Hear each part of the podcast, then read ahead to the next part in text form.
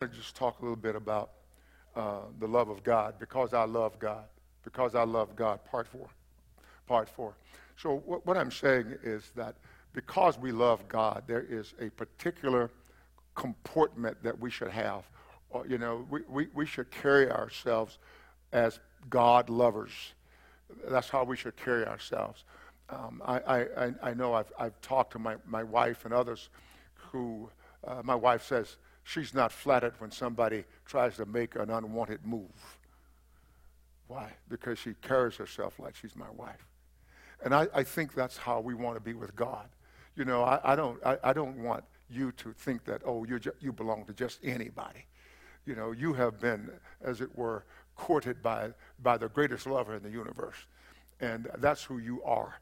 You are His, and you belong to His because I love God, I will conduct my life well. I will be an agent of change. I will yield myself to God in order that He re- might receive glory from my life because I love God. Because I love God, when the devil brings unwanted advances, I will not respond. Because I love God.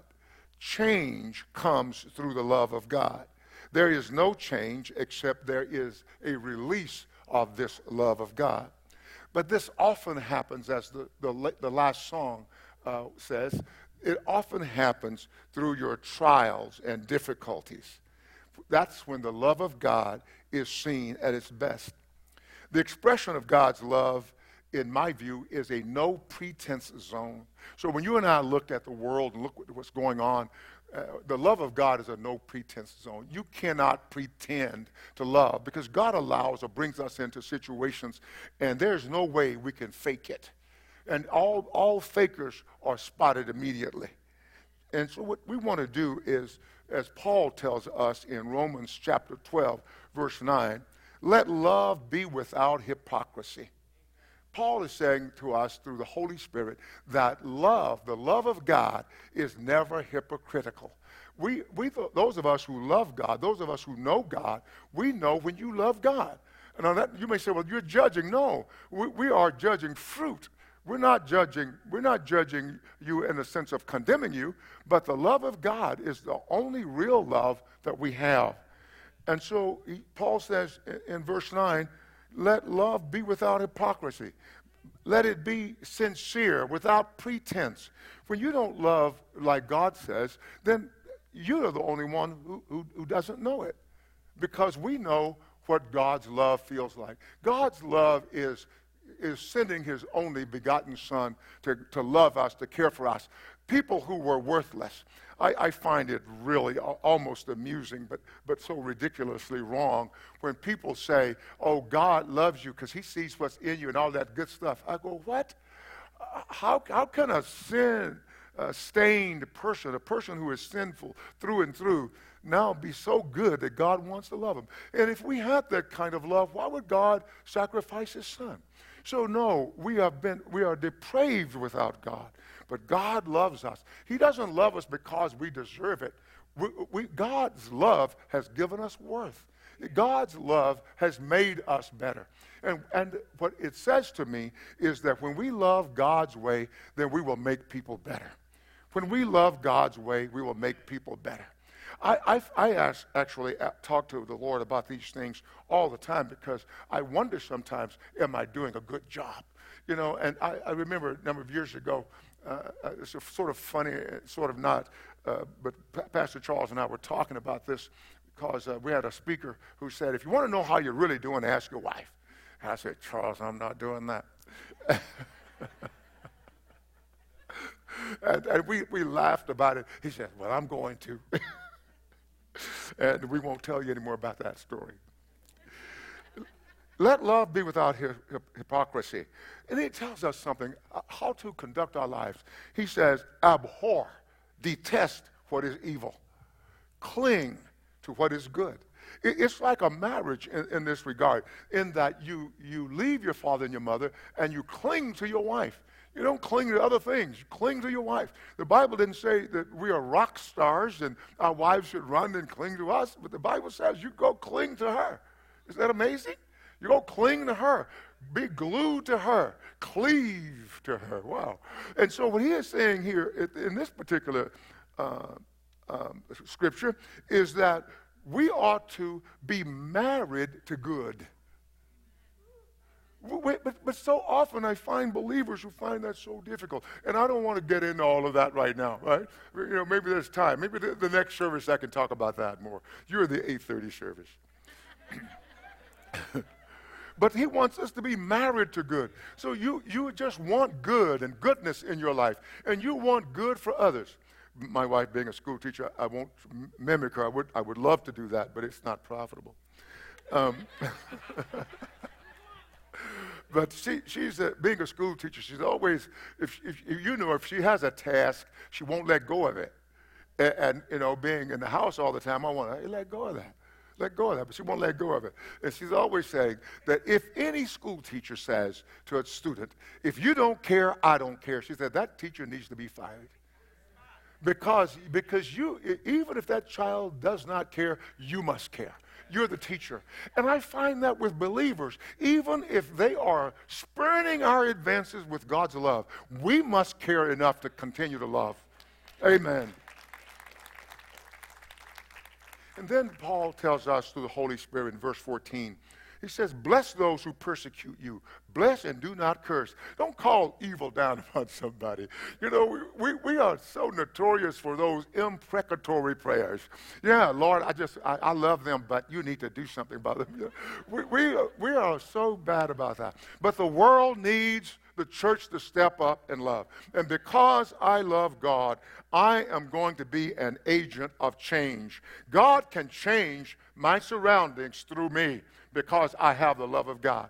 We, we know that since Jesus came, the world has never been the same. The world has never been the same. We hear those things, we hear those things. It's almost as though we become immune to their effect. Yeah, the world has never been the same. And so if you and I should love like God loves, we will change everything around us. He says, Bless those who are very good to you.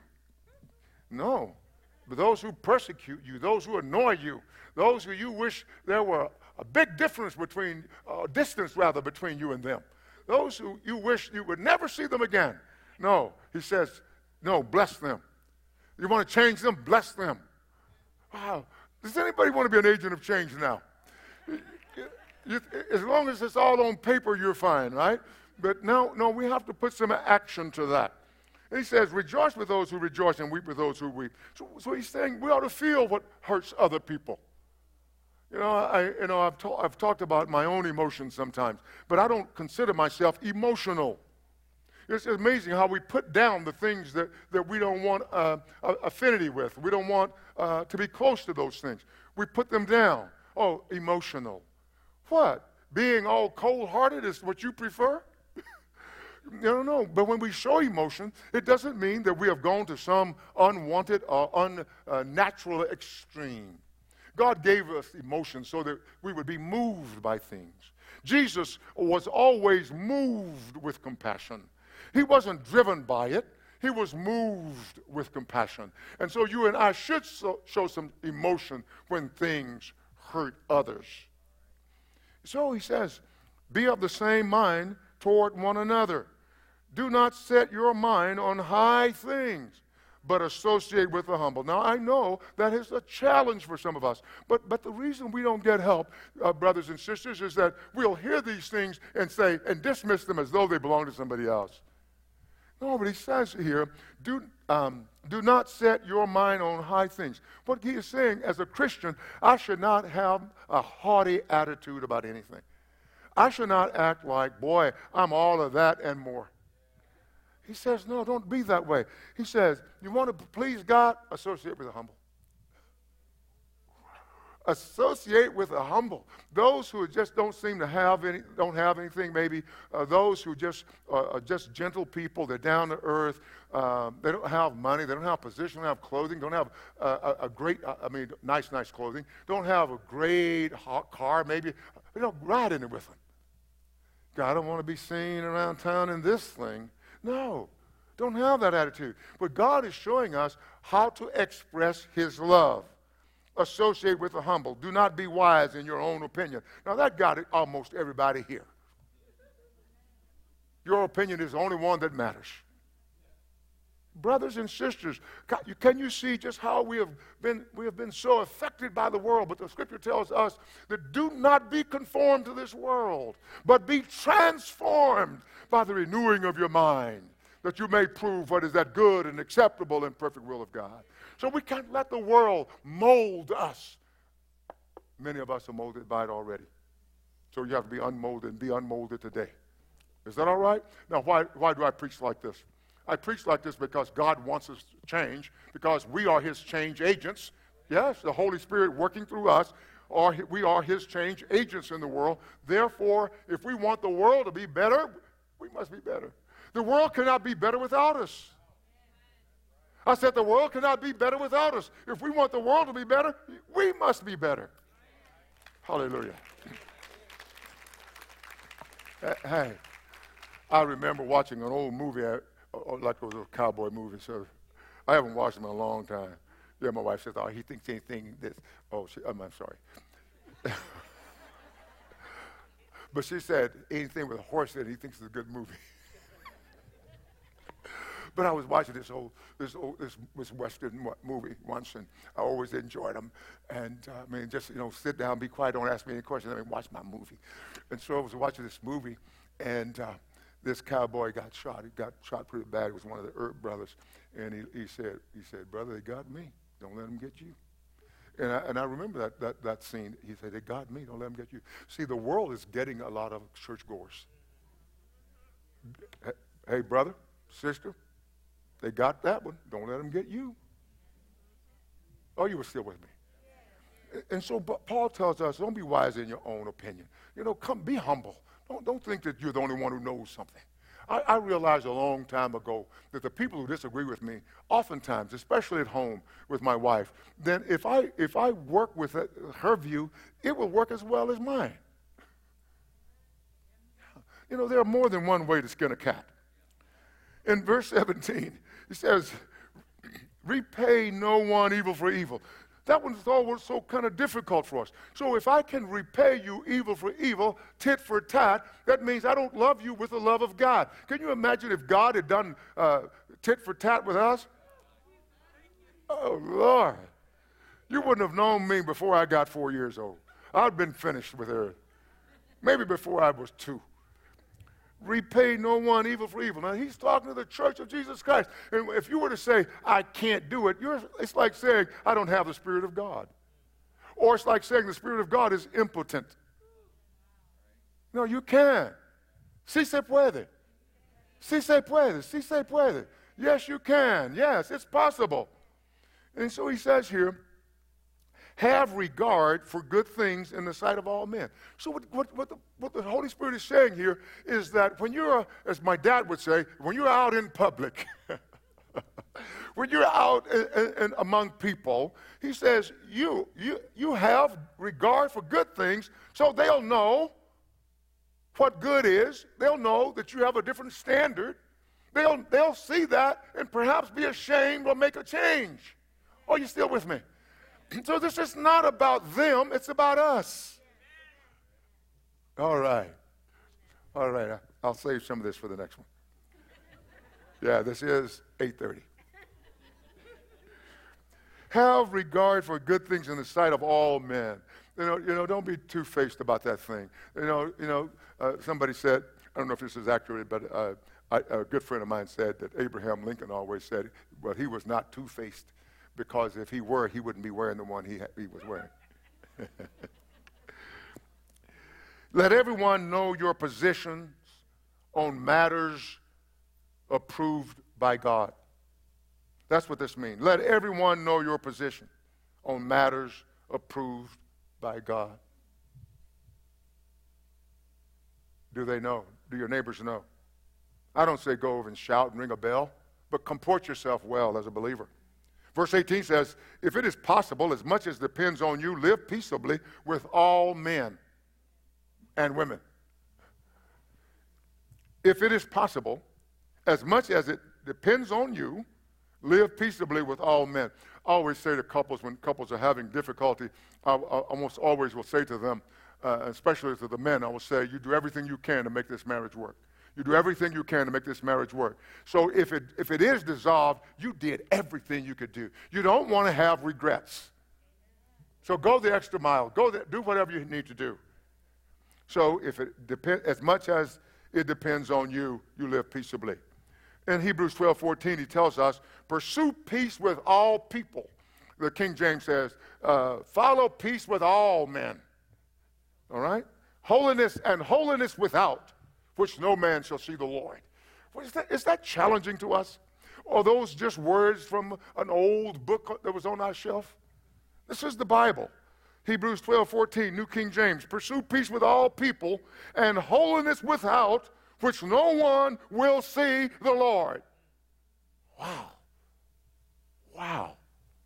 Wow. So, what I believe that the times in which we live are testing times for us so that we will prove who we are. Amen. Yeah. They're not here to just frustrate us and cause us to just give up. No, we are here because we are change agents. We are carriers of the love of God. Verse 19 says, Beloved, do not avenge yourselves. Uh oh. I know there's somebody in here messed up because that scripture wouldn't be here if somebody here wasn't messing up here. Do not avenge yourselves, but rather give place to wrath. Now, this is, we don't like to give place to wrath. Why? Why? Because we don't want anybody to think we're weak. I've seen Christians think other Christians are weak because they walk in the scripture and they're not. How do you feel about that? He says, okay, let's see what he says. Beloved, do not, beloved, you know, do not avenge yourselves, but rather give place to wrath, for it is written, vengeance is mine. Vengeance belongs to God. Vengeance is mine. It's not yours. It's mine. I will repay, says the Lord. I will repay, says the Lord. Now he says, okay, since I've said that to you, therefore, if your enemy is hungry, feed him. I'm not giving him a thing. Why should I feed him? You know what he did for me? Therefore, vengeance belongs to God, so our, our job is to comport ourselves in this manner. If your enemy is hungry, feed him. If he is thirsty, give him a drink. For in so doing, you will heap coals of fire on his head. You will cause him to say, Oh God, what's wrong with me? This guy is so good. This woman is so good. This lady is so good. And I've been such a jerk. God, I wouldn't have treated me that well. He says, That's what you're supposed to do. That's your assignment. Your assignment is to go out into the world and bring these things to pass. Wow. And then he tells us do not be overcome by evil. Don't be overcome by evil because somebody treated you poorly. You're going to now do the same. He says, No, don't be over. You, now you're overcome. And that's such a mind boggling thing that you are overcome by what you are to overcome. You lost to the team that you were supposed to beat handily? Do not be overcome by evil, but overcome evil with good. In Matthew 5 44, he says, But I say to you, love your enemies, bless those who curse you, do good to those who hate you, and pray for those who spitefully use you and persecute you, that you may be sons of your Father in heaven. For he makes his sun rise. He makes it rise on the evil and on the good, and sends rain on the just and on the unjust. For if you love those who love you, what reward do you have? Even unbelievers do that. So I'm going to come back in just a moment, but I want you to think about it. Your responsibilities before God is to love. At the end of all things, in all, of all things, Paul tells us there are three things that will last faith, hope, and love. But the greatest of these three It's not faith. It's not hope. It's love. I'll be back in a moment.